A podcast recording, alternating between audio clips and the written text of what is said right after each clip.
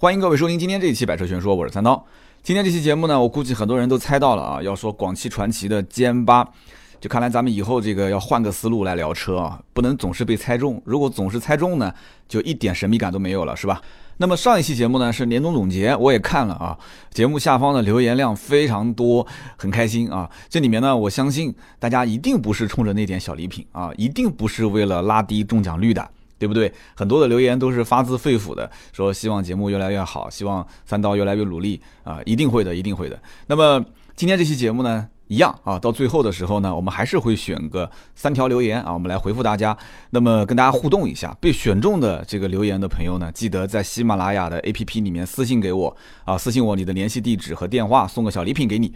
今天这期节目的这个话题是广汽传祺 GM 八这款车呢，我可以直接给出结论，就是这个车一定好卖。一定好卖啊！大家还记得我之前去聊那个 GS 八吗？就是二零一六年的那期节目，是九十四期吧？如果没记错的话，我当时断言啊，当时的那款 SUV GS 八虽然定价不低啊，定价十六万多到二十五万多，虽然定价不便宜，我当时断言一定卖得好，月销量，我当时还比较保守，我说月销量应该在八千台上下。很多人说我疯了啊，很多人骂说这个节目肯定被充值了啊。就广汽好像跟我还没有过合作，至今为止没有过合作，所以当时那期节目说了之后，很多人不相信。现在你再回看当时的这个 GS 八的销量，今年月月应该都是过八千吧？啊，好几个月都是销量过万啊！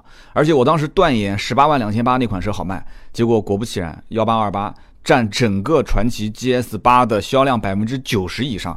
那么其他的配置基本上就买的很少了。那么还有一个四驱版本，十九万九千八卖的也还不错。那么为什么要提到这款车？其实跟今天聊的这款 MPV 啊，广汽传祺 GM 八有着非常非常非常紧密的联系。我记得在国民车顾问的那档视频里面，我标题直接列的标题就叫做“为什么传祺有底气去造 GM 八”。其实是有 GS 八跟 GA 八给它撑腰，啊，那么我们后面会推一篇文章，文章里面我也会写的更清楚，就是这里面的逻辑关系是什么样。所以今天这期节目音频我是聊的比较深的，所以大家可以好好听一听。就为什么我断言这款车肯定好卖，绝对好卖。简单分析一下啊，广汽传祺这个品牌呢，其实早些年没什么名气，我记得当时这个 4S 店。就开在原来我不是在奥迪嘛，就在我们原来奥迪店的那个拐角，路口也不是特别好，而且旁边是被呃标致、大众、这个现代，对面是 DS，就被几个品牌夹在里面，就传奇绝对是卖不过我刚刚说的这几个品牌的。当然，现在很多人都知道了，对吧？这个现代卖的是越来越差，然后标致也是半死不活的，DS 销量也一般。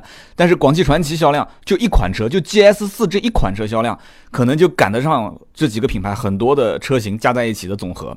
啊，GS 四卖的好的时候，月销能到四万啊，平时正常都两三万一个月的销量，所以。当年在没有 GS 四这款产品之前，很多人其实对广汽传祺不了解，包括我在内，我其实对这产品也不是特别了解。我有的时候，我当时认识那个广汽传祺一个一个小姑娘，一个销售，我当时觉得说你们这个店怎么这么冷清啊？他说哦，他说来的呢基本都是要买的，就是不买的基本上也没人过来看。这这句话其实传递的是什么样的信息？我以前节目里面也曾经说过，就是做广汽传祺的销售很有意思。能进店的，就是一进店就问，哎，你们家那个车现在什么行情啊？就这种人，基本百分之九十九是要买的，啊，如果路过说，哎，你们这是什么品牌？就这一类的用户，相对来讲成交概率就会很低。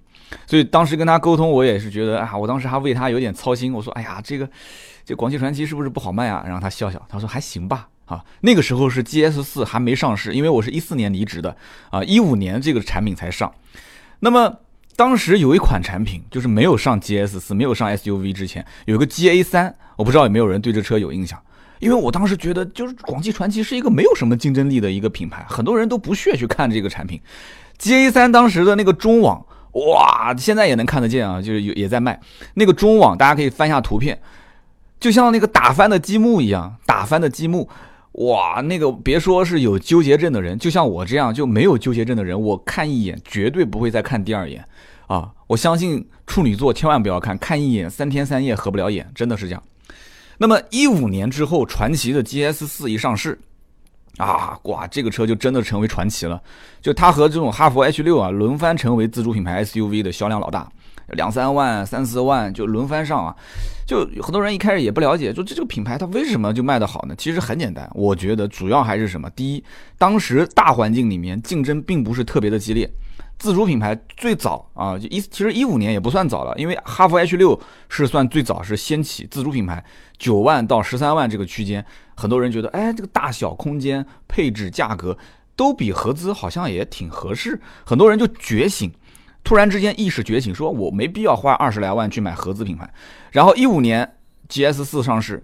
啊，也不是说有很多人冲着说啊，广汽的品质有多好，口碑有多好，群众基础当时没有 GS 四之前还不是那么稳，但是有了这个车之后，就一路杀的简直是，真的是让很多品牌就很红眼啊。那么后来的吉利博越、荣威 R 叉五、宝骏五幺零啊，甚至长安 CS 七五啊，很长一段时间也是。涨涨跌跌，涨涨跌跌，现在基本上也是在排名前四了。那么也就是说，国内自主品牌这几个角色都算是比较狠的啊，都算是比较狠的，销量非常不错。那么广汽传祺敢在现在这个时候推一款 MPV 啊，MPV 十七点六八万到二十五点九八万，我在网上也看到很多评论，有人讲啊，又是一个送死的。什么叫又是一个送死的？其实我不知道这句话怎么理解啊，因为之前。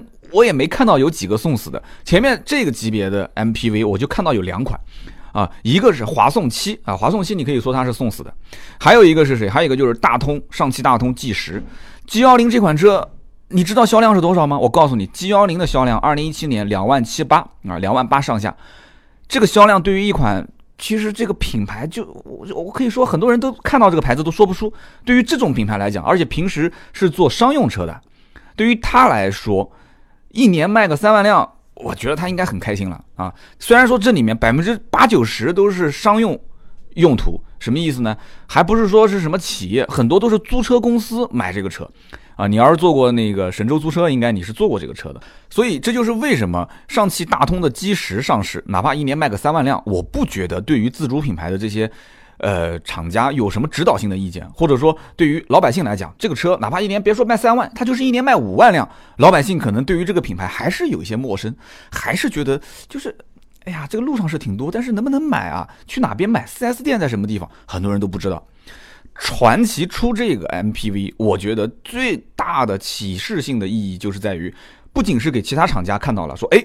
我们自主品牌，你看，哎呀，就出现了这么一个角色，他是不是能打得过？是不是能打得赢那些合资品牌？他一个月的销量能卖多少？是三千、两千，还是五千、八千？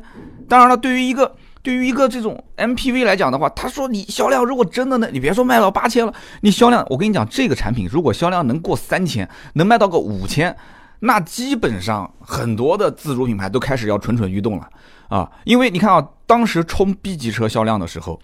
B 级车很多的自主品牌是玩的不好的，对不对？吉利出了一款吉利博瑞，吉利博瑞这个车卖到五千台的时候，整个市场上你看评论都是说不错、好、相当可以。但是你要知道，合资 B 级车月销量一两万的很多啊，对不对？那为什么说好？是因为从往年的销量上来讲，没有人干到五千。所以，对于这个级别的 MPV，我觉得啊，歼八一个月能卖到五千台，那已经是非常不错了。能过三千，就基本上是能给个六十到七十分吧。能到五千，甚至到六千，那就能至少给到八十分以上了。就是你现在没有任何评判标准，那你销量做标准来看的话，我觉得这个评分标准是我定的啊，不代表所有人的意见，就是我的意见。那么，对于一个 MPV 到底能不能卖得好，它有哪些需要做的事情？这件事情，我觉得我们老百姓啊，可以去分析分析，去了解了解这个价位的 MPV，十七点六八到二十五点九八万，这不是拍脑袋说啊，我们出一个这个价位的就出吧，不是这样子的，而是一定得满足几件事情。第一件事情就是你一定得先打好群众基础，说白了就是要跟群众先混个面熟。这一件事情怎么处理？我觉得传奇前期的 GS 四啊，不管是碰巧也好，还是说有战略意义的布局也好。G S 四就算是打好群众基础啊，跟群众混个面熟，就这件事情是 G S 四干的，对不对？一个月销量那么多啊，两三万、三四万，这个群众基础还不够吗？好，你记住了，玩好这个级别的 M P V，十七万多到二十多万，你没有群众基础是不行的。这个群众基础不是说就是你是一辆九万到十三万的车，而是说你要把这些产品推到市场上，大家买完之后觉得，哎，感觉还不错，开着也还行，也没什么毛病，是对这个品牌有一个认识，第一印象啊。你要记住啊，MPV 这种产品啊，群众基础为什么重要？首先，你问问身边买 MPV 的人，买 MPV 最重要的三个要素，第一件事情绝对不是价格，第二件事情也不是价格，第三件事情它还不是价格。有人想说啊，这怎么不是价格？那价格卖成天价了，你买吗？卖成天价的也不是没人买。埃尔法，埃尔法加价二十五万，还不是有人买吗？有人讲你这个说的是是极端的案例，我不要听，我不要听。好，你不要听，那我就告诉你，三个要素分别是什么？第一个是口碑啊，第二个是品牌，第三个是空间和配置，你认不认可？如果我们的听友当中有买过 MPV 的，你可以评论留言一下，你说我说的对不对啊？第一个是口碑，第二个是品牌，第三个是空间和配置。没有人会天天去试驾 MPV 的啊，就放一辆 MPV 给你给你放那边给你开，你你估计都不愿意开。所以，真正判断这车是不是要买，是不是能买，口碑是绝大多数人判断一款 MPV 能不能入手的，不能说是唯一，但是是一个非常非常重要的要素。但是这个口碑它很有意思，它不一定是这款 MPV 就这个产品它本身的口碑，而是整个品牌的口碑好不好。这个很关键，所以你看别克的 GL 八啊，GL 八虽然油耗也不低，开起来也飘飘的，但是呢，这个别克本身品牌群众基础好，4S 店网点也多，所以很多人买这车他不担心啊，售后维修服务不担心，对不对？而且我也不觉得 G R 八它有什么突出的优势啊，但是它就是在这个市场里面，它是一片蓝海，感觉好像 G R 八的竞争对手就是奥德赛、爱力绅没了，对不对？好，那我们再回过头来看本田。本田奥德赛它好吗？哎，开起来也不错，也很轻松，对吧？保值率也很高。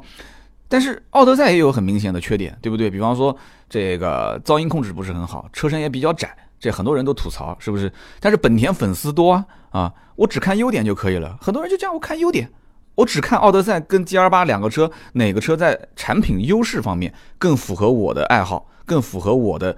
情怀啊，更符合我需要充值的点啊，有很多人其实就是为了品牌去充值嘛，所以因此大家在买这个车的时候，往往就是一个点触动了他，他就去买了奥德赛，或者是买了 G R 八。我收购过很多这个 G R 八跟奥德赛，公里数都不会低于十万的。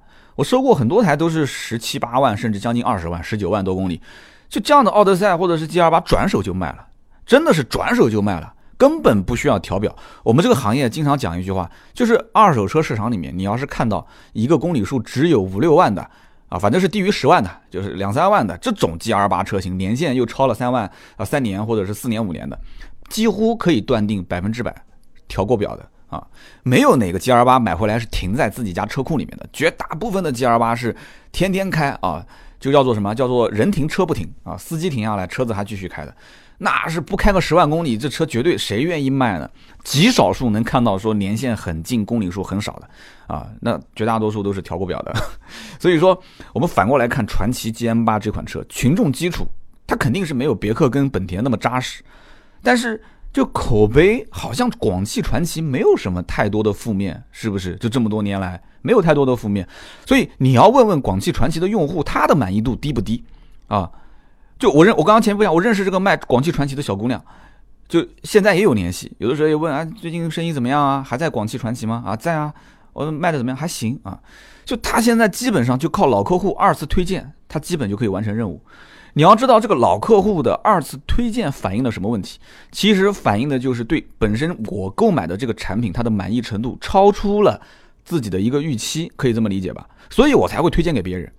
就我也不是说广汽传祺的产品怎么怎么好，对吧？咱们节目也没被充值。就就目前来看，我们有一说一来看，整个的这个系列产品，它走的这种路数还是求稳，是不激进的。它不会投放很多什么新的技术啊，或者是用一些那种花里胡哨的东西来行销宣传啊。广汽它不会这么操作，但是它又做了第二件事情，我觉得也是非常正确的，就是推出了两款车，一个是 GA 八，一个是 GS 八。这就是我接下来要说的。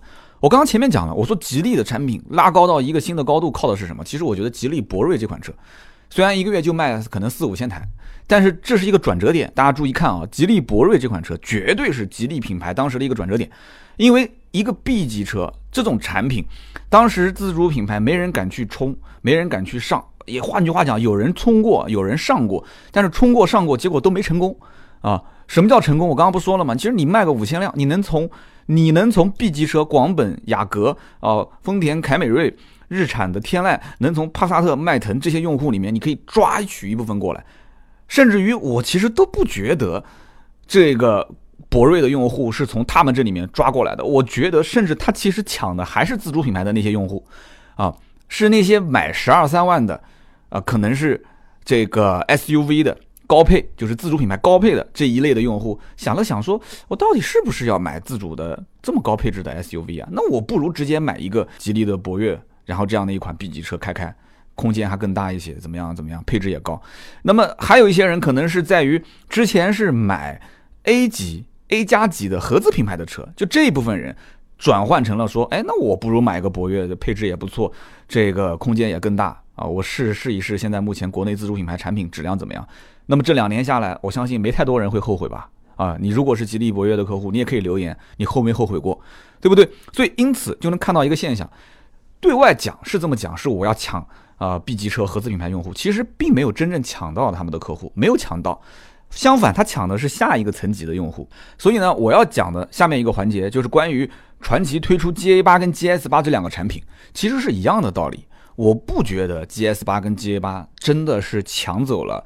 同级别的合资品牌的用户，啊，特别是像 G A 八，G A 八销量很一般，至少是没有吉利博瑞那么成功，对不对？外形啊，内饰可能稍微欠缺那么一点点创新啊，然后定价方面可能有有一点太过于自信啊，有点略高。但是 G S 八这款 S U V 可以说是大获全胜啊！我当时节目里面不是预测嘛，我主要说八千台啊，结果销量现在一万上下，大家可以回听啊，二零一六年的九十四期节目啊。终端销量过万是什么个概念？对于你别说是对于一个正常普通的自主品牌的 SUV 了，这还是一个中型 SUV。大家记住了很关键的一个点，这不是紧凑型的。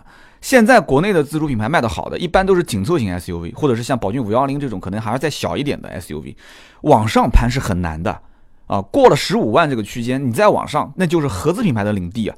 现在合资品牌紧凑型 SUV 很多价格都是拉低到也就是十五六万。所以你想，它这个款就 GS 八这款产品，几乎百分之九十消费的都是十八万两千八的，还有一部分可能买的是十九万九千八四驱版。所以这个价位终端还没什么优惠啊！我是天天卖车，我肯定清楚。你可以问嘛，传祺 GS 八，你问有没有优惠？基本上没有优惠，少部分地区可能能优惠个三五千块钱，那几乎就是没有优惠嘛。十八万两千八跟十九万两千八，我当时为什么说？这两个配置卖的好，就是当时我说十八万两千八卖的好是为什么？就冲着那四颗 LED 去的啊！很多人就冲着那个前脸四颗 LED 去。我现在严重怀疑一件事情啊，我怀疑什么事情呢？厂家当时就是故意从十八点二八万开始配 LED，其实完全可以标配，完全可以从最低配十六万多那个版本就配上 LED。我就不相信这 LED 大灯的成本有那么贵吗？对不对？而且这个产品本身比较注重自己的外形。既然注注重外形，那为什么不把 LED 大灯做成标配呢？我在想，厂家当时就是留了一手，啊，就是要这个结果，要的就是这个效果，就是要让十八点二八万跟十九点九八万，当时他可能也没想到有人会消费十九点九八，他当时可能就要想，我起步就得让你消费十八万两千八，我要让传奇这个品牌，要让更多的人认为它就是一个值十八到二十之间的价位这样一个产品，这就为后来的就今天我们聊的这款车。啊，这款 MPV 十七到二十五这个区间打下了非常坚实的基础，所以我们可以用这样的一句话来理解，就是 GS 四是走流量的啊，然后 GS 八是让流量变现的，可以这么理解吧？流量变现啊。那么 MPV 这个产品，我不知道利润是不是比。这个 SUV 要高啊，但是 GM 八的定价十七点六八到二十五点九八，本质上来讲是没有毛病的。同样的动力总成，甚至同样的平台，这个车的定价区间跟 GS 八定价区间几乎一致啊。GS 八十六万三千八到二十五万九千八。那么，甚至我还看到有一些媒体同行是拿自家的 GS 八跟 GM 八进行对比啊，甚至给出一个结论说啊，买 GS 八那不如买 GM 八啊，GM 八性价比更高。我觉得这是没有意义的。如果真正卖过车，或者你真的是一个 MPV 的消费者的话，你一定不会给出这样的结论。这样的比是没有任何意义的。为什么呢？因为买 MPV 的人有一个很重要的因素，大家不要忽略，那就是不是买得起买不起的问题，而是用得上用不上的问题。这个很关键啊，别克 GL 八和奥德赛畅销，我告诉大家，一大部分的原因是满足了公司用户。你可以去做个调查，周围的用户啊，有多少真的是家庭买 GL 八停在自家的车库里面啊？停在自家的车库里面，这个很关键。至少这个人可能有企业或者是有公司啊，车子可能平时不停在家，停在公司里面。那我们还可以理解成他是一个企业用户，to B 的，可以这么理解吧？现在很多的这种大中中大型城市。那个车位多贵啊！很多大城市里面那真的停车非常困难的。所以 G R 八这一类的用户，如果是家庭用户，我甚至于可以推断，他甚至家里面不是第二辆车。有人讲说，那就太土豪了，不是第二辆车第几辆？第三辆，甚至第四辆。为什么这么理解？夫妻二人都开车，平时如果都上班的话，那两个人合用一辆车肯定是呃不是很方便。你就像我们这种样的，就普通家庭，我们家里面我我一个人开。如果家里面两辆车，那很方便。如果是一辆车，我老婆经常还带孩子出去，她平时自己也有点自己的私生活，你说是不是？所以那就需要两台车，不哪怕不要太好，至少得有两台车。那么两台车价格不太贵，这个能接受。可是两台车，你最起码得有两个车位啊，这个很关键啊。你不能开到小区没位子停。所以如果一辆车是普通轿车，另外一辆车你配辆 MPV，好了啊，好了，看起来好像解决了一个七人座的问题，是吧？我告诉你，不现实的。谁来开给谁开，谁都不愿意开，为什么呢？你说，那你明天你开 MPV，我开那辆轿车，我不要，我不要啊！那我明天我也不要开，为什么不要开？为什么大啊，不好停车啊，开出去像司机啊，难开啊，油耗高啊，你可以找一堆的理由，对不对？那为什么要买呢？有人讲，那为什么要买呢？为什么要买？坐着舒服啊。对不对？那么好，坐着舒服，所以大家记住了，以后要买 MPV 一定要记住两个问题。第一个，买回来谁当司机啊？你别这冲着一头热啊，就是这个买了买回来之后谁都不愿意当司机啊，谁都要坐第二排。你对这个车第二排。不是宣传的吗？什么头等舱座椅？那头等舱座椅，那谁当飞行员呢？对不对？你头等舱，所以这个是个很关键的问题点，决定不不了谁在家里面当司机啊，你就不要买这个车。男同胞一定要记住我这句话，别买回来之后天天当司机啊，就家里面 啊给别人去享受了。那么还有一句话你要记住，买 MPV 我给大家也提个醒啊，千万不要发朋友圈，平时开出去就说是借的。啊，要不然你告诉别人你发啊，我今天买了一个 MPV，你看了，我跟你说，从明天开始就是噩梦的开始，天天有人给你借，你不信？你看五一、十一是高峰期啊，绝对百分之一百啊！我今天把话撂这，买 MPV 千万不要发朋友圈，低调一点啊。好了，不扯远，我们继续往下说啊。那么我既然认为这车定价没问题，那么哪一款更适合入手呢？我觉得啊，十八万九千八跟二十一点六八万这两款最适合入手。十八万九千八是次低配，也就是比乞丐版十七万六千八多了那么一万三千块钱。这个一一万三千块钱，我觉得是值啊。这个一万三多了什么呢？前后气帘、倒车影像、定速巡航、单侧的电滑门、无钥匙进入、皮质方向盘、真皮座椅、手机映射，加上后排隐私玻璃，大家随便算一算啊，随便算一算，你包个真皮座椅，对吧？这还是个七座车，包个真皮座椅，完了之后，定速巡航这些东西也不好改，是不是？然后安全气囊这些东西，包括什么倒车影像啊，但这个可以改啊，就是特别是单侧电滑门。我们曾经聊过 G R 八那一期，当时那个小伙子就想把单侧电滑改成双侧电滑，加一个单侧电滑门的成本是很高的，所以这一万三怎么算都划算。所以幺八九八一定是卖的比幺七六八要好，这个不用说的啊。那么再往上一个配置，二十一万六千八啊，多了什么呢？胎压监测、双天窗、双侧电滑门啊，再加上电尾门。后排座椅的加热、通风、按摩，也就是刚刚我们说的那个头等舱座椅，旁边一个小盖子翻开，哎，然后里面。对吧？加热、通风、按摩，然后再加上 GPS 导航、氛围灯、后视镜加热、防眩目，呃，再加上后视镜折叠，还有感应雨刷。这里面我觉得最吸引人的，无非就是双侧电滑门啊，再加上这个后排座椅的加热、通风跟按摩，这些东西都是比较显档次的啊。还有那个电尾门啊，都是比较显档次的。所以呢，你再贵那么个贵那么个两三万块钱吧，两万多块钱，我觉得有很多人也是觉得是可以的。啊，两万七啊，有很多人也是能接受两万七千块钱买这么多东西，但是呢，二十五点九八万，我觉得这个定价有点偏高了啊，土豪随意啊，这个价格按我看，就是厂家可能他是这样一个思路，就是我就标定一个和现在目前别克 GL 八比较畅销的啊，比较畅销的两点五排量的那个版本嘛，对不对？就比较畅销的，我跟你标定一个价格，我来看一看。是不是能抢走你一部分用户啊，我配置比你高，但是我就定这个价格，就冲着什么呢？就置之于死地而后生，就这个价格我就冲它卖不出去，我看有多少人会买。如果这个比例一旦要是放大了，其实这是一个好的信号。就算卖不出去没关系，卖不出去我还有十八点九八万跟二十一点六八万这两款，可能厂家认为就是有前面的 GS 八打前阵啊，十八万九千八总归是有人能接受的吧？如果你觉得二十一点六八万还是贵，所以二十五点九八万土豪随意啊。多了什么呢？车道偏离预警、主动刹车、全景摄像头啊，ACC 自适应巡航、自动泊车、手机的无线充电、腰部支撑、后排两个液晶显示屏啊，二百二十伏的电源加后视镜记忆这些东西，你说这些东西值不值？四万多块钱，四万三，我觉得勉强啊，我觉得勉强。但是这里面很多东西确实也都改不了啊，很多东西都改不了。那么我个人觉得啊，从顶配车型的配置上来看。像什么 ACC 自适应巡航啊、全景摄像头啊、主动刹车啊、车道偏离预警啊，这些配置，我觉得应该下放到二十一点六八万，甚至于我觉得应该下放到十八点九八万啊。再讲夸张一点，甚至于都应该标配。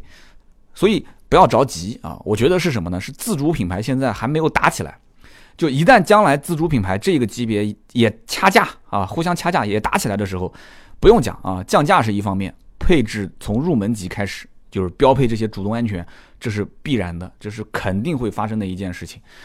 呃，其实大家要清楚一件事啊，传祺 GM 八它不是自主品牌第一个玩这个级别 MPV 的，不是第一个，绝对不是第一个啊！之前有大通的 G 十啊，还有华颂七。虽然像华颂七这种车型，就一个月卖个一一两台，可能都没有存在感，那就不说了。但是大通 G 十，大家记住了，这个不是说一个月卖一两台啊，这车一年卖两万八上下，一个月两千两千多。我节目一开始也说了，从一四年 APEC 峰会啊，到青奥会，再到一五年的两会。再到一六年的 G 二零的峰会，这车一直都是那种很很正式的商务的形象出现，但是这是好事也不是好事啊，因为太过于亲近商务这一端了，太过于亲近 B 端客户了，所以很多老百姓真的我我不重复了啊，有些老百姓觉得可能不太适合我吧，这可能都是一些一些一些当官的或者是一些这种做生意的人买的车。那么同样是二点零 T 啊，大通 G 十 G 幺零这个车，就跟我们今天要聊的这个传奇。GM 八比起来，车长要大一圈，轴距也比它大，车长是五米一六八，对吧？我们今天聊的 GM 八车长是五米零六六，轴距是三米一九八。我们今天聊的 GM 八是轴距三米，都大了一圈。二点零 T 的版本售价也不比它贵，起步售价是一个手动挡是十四点九八万，顶配是二十六点九八万。哎，它的价格区间就几乎是跟 GM 八是一致的。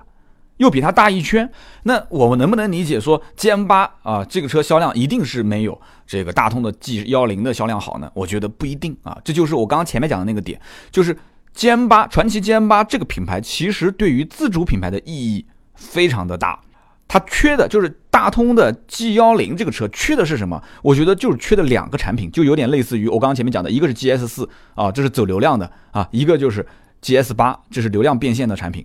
我觉得缺少的是群众基础，以及把群众变现的这样的一种玩法。所以大通 G 幺零这款车，或者说上汽大通这个品牌，它是以玩商用车为主的一个品牌，这个标签是非常难撕掉的，非常难撕掉。很多人不知道这车是什么牌子啊，后来不是也出了个 D 九零嘛，厂商定制啊，C to F 厂商定制，就很多人就不清楚这质量怎么样呢？口碑怎么样呢？那就很难掏钱去投票给他。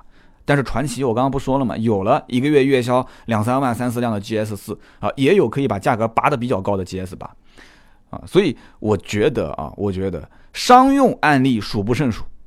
就是我刚刚讲大通 G 幺零，租车公司喜欢买，并不代表在 To C 的市场它一定能成功。虽然它这个销量也很不错了，但是这个传奇的 GM 八，我觉得啊，有前面的这些基础，应该讲在 To C 的市场玩的应该是比大通啊 G 幺零会。更加的好一点。那么好，我们今天关于传奇的 GM 八就聊那么多啊，就聊那么多。我觉得这是自主品牌产品多元化一个必然的趋势，而且，呃，自主品牌不是一直想往更高阶段去走吗？这是真刀真枪的跟合资品牌去抢客户，这是一个绝对的利好的局面啊。那么我相信呢，这个产品的出现会倒逼合资品牌开始。加快它的产品迭代的速度啊，甚至会拉低他们的售价。我觉得这是绝对的好事啊，大家可以拭目以待吧。好，最后呢，咱们聊聊上一期大家的留言。那么上一期节目下方评论点赞最多的是谁呢？是一个 ID 叫做 i 五五零七零幺幺。那我们今天第一个就选了这个留言啊，是一个妹子的头像。这个妹子头像啊，她说。一七年的最后一期，送出我的祝福啊！愿这个三刀以后做事情呢顺心，身心健康，喜乐。过去我来过，以后也可以陪你走得更远。好了，这一条留言一看是个妹子头像，兄弟们就不淡定了啊！下面又有留言，有回复，点赞也很多。兄弟们，这个用女生的头像啊，她不一定就是女生，她也可以用自己女朋友的头像，她也可以在网上随便找一个头像，也可以用她妹妹的头像，对不对？她就像我玩游戏的时候一样，我用女女生的角色。然后我我选一个辅助的位置，我取个名字叫做小手冰凉。哎呀，那你看，你看我多少人带我打野怪啊，送装备的，对不对？我长期不上线，一堆留言，兄弟们啊，不要太单纯，不要太单纯。你看今天第一条留言我就给了他了，是不是？我给了他，他总要领礼品吧？他要领礼品，他自然要给我联系电话和地址，你说是不是？那我得跟他确认一下联系电话跟地址，你说是不是？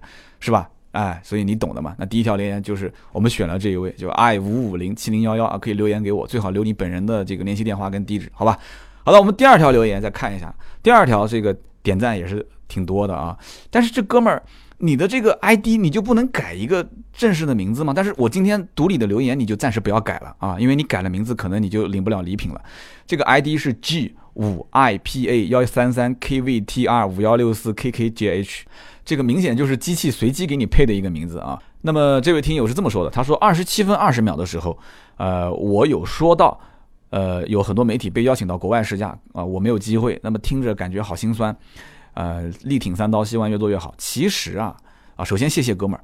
其实呢，我在节目里面经常会自黑，大家不要见怪啊。我自黑就并不是抱怨，自黑这种东西呢，要要要反过来想，就是自黑是因为内心足够强大。啊，很自信，所以你才会自黑。这你跟大家解释一下，其实呢，汽车厂商他是把合作的这些媒体呢，它是分门别类，它是分级别的。我曾经节目里面也说过，那这里面呢，哪个哪种类型的媒体级别最高呢？就是可以被邀请到国外试驾的，一般是早年做杂志的这一类的媒体，因为杂志的调性比较高，这一类的媒体的这个被评级会评的比较高，特别是那种全球。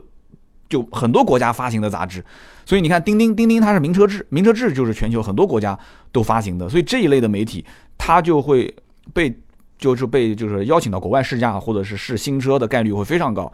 那么再加上包括大家如果熟悉像此地无银，呃，车彼得，车彼得也是德国的一本杂志嘛，王莹老师他也会会经常被邀请到国外，所以这是没有办法去对等的啊，自媒体诞生的这种。就是土壤，它就是草根，没有办法。所以你说要去国外去试驾，这么高大上的事情，就不是说啊，感觉就将来能迅速做大。那迅速做做大，能不能做大到一定程度被邀请到国外，也有可能。那就是绝对的国内头部媒体，对不对？你看陈震啊，就经常去国外试，是不是？但他也不是说经常。你看陈震，你要按陈震的在国外试驾的频率，你去跟车彼得的王莹去比啊，和当年钉钉去国外试驾的频率比，那还是少得多得多啊。对不对？包括这个这个 YYP 也是一样的 YYP，但是人家也是有平台，对吧？花那么大精力去做车言论之前的这个呃这个新车评，所以因此在国内绝对的头部的，我们讲起来，其实很多自媒体人他也不是完全是自媒体，他背后也是有啊曾经的传统媒体的经验，或者说他就是传统媒体兼着做自媒体，两条腿走路的。所以呢，就是这样的一类去被邀请到国外试驾，呃，机会还是比较多。那么我们反过来说，但这个可能说的有点牙疼话了。我跟丁丁不是很熟嘛，丁丁也曾经讲过这么一句话，说你以为我想去国外试，我也不想去啊，没办法，就工作就是在身，他就必须得去啊。这很多人听的就是哇，给你去国外，给你在国外玩一圈，多么爽，试驾你怎么还不愿意去？其实真的挺辛苦的，倒时差先不说啊，你知道去国外是怎么试驾吗？大家知道是怎么试吗？前一天飞机飞过去。啊，甚至于，如果你飞过去是白天的话，当天就试了，试完之后住一个晚上，第二天就飞回来了。你不要认为这哇，这好像很开心，真的啊！你只看到表面光鲜，有的真的是当天去然后试，如果那边是白天，当天试试完第二天就睡一觉，第二天就回来了，不会说给你还要再玩两天。你你如果是工作在身，你根本不可能的。最多是什么呢？最多是第一天飞过去，如果是晚上睡一个觉啊，睡一觉，然后第二天白天试，试完之后你再飞回来，你可能飞回来的时候又是又是中国的晚上，或者是中国的白天，那你可能就要继续工作啊，要赶稿子，要可能拍视频需要去剪。所以大家换位思考一下，你作为如果是品牌方的话，那么人家花大价钱，你来回去飞国外，你去欧洲试驾，特别很多来回都是两三万啊，你可能机票还得是商务舱，住的可能还是好的酒店，那就费用更高了，可能四五万。那么人家花大价钱让你去一趟，回来之后你个人影响力不够大，你的品牌的就是整个平台影响力不够大，那给你买了机票，你好意思去吗？给你买机票你都不好意思去，是不是？所以说啊，这个东西呢，这件事情是随缘，也感谢啊我们的这个听友。呃，就一听说啊，三刀好像听得挺心酸的啊，挺心。这个事情呢，其实一点不心酸，随缘，做好自己本职工作就可以了。影响力这件事情不是突然就爆发的，要慢慢来，一点一点的，好吧？我们再看第三个留言啊，第三个留言叫做杨胖子杠九十二啊，这个头像一看应该是我们的老听友，他是这么说的，他说从二零一四年毕业开始听三刀的节目，然后觉得很有意思啊，然后对。对于他本人来讲有启发，那么记忆最深刻的就是囚徒和下象棋啊，还有打兔子是吧？啊，这三个故事。那么衷心祝愿节目越多越好，谢谢，非常感谢。那么其实呢，我也知道很多人喜欢听这样的小故事啊，很多人喜欢听。我这边的故事其实也不少，我平时就最喜欢听故事啊，在酒桌子上喜欢听故事啊，然后。就是在机场，有的时候也喜欢听别人聊天啊，这个没办法，坐得近了，别人说什么，我喜欢带着听一听。然后呢，这个身边朋友也比较多，而且我每天早上起床刷牙洗脸也是听啊，听很多小故事。然后完了之后呢，平时翻翻一些这种新闻类的呃 A P P 啊，包括我每天大量的时间都是在看一些很有意思的东西，所以我可以把它用在节目里面。可是这个节目呢？我这档汽车节目已经算是跑题跑的很多的了，这个节目不能变成了一个心灵鸡汤 或者是一个这个这个什么什么经济类的或者人生呃这个这个这个人生哲学类的节目，不不可以的，汽车类的还是汽车类的，点到为止就可以了。所以今年年初快过年的时候啊，快过年的时候，我会准备一些励志故事，跑题就跑题了啊，我们准备一些励志故事跟大家来聊，为什么呢？因为我知道。很多的听友拿完年终奖，过完年放完假啊，放完假之后，明年咱就换东家了，是不是 啊？明年就换东家了，所以要要给大家听一听这个励志的故事。可能你的辞职报告已经是放在手机里面了啊，过完年之后，假惺惺的过去再上一个星期的班，然后递一个辞职报告。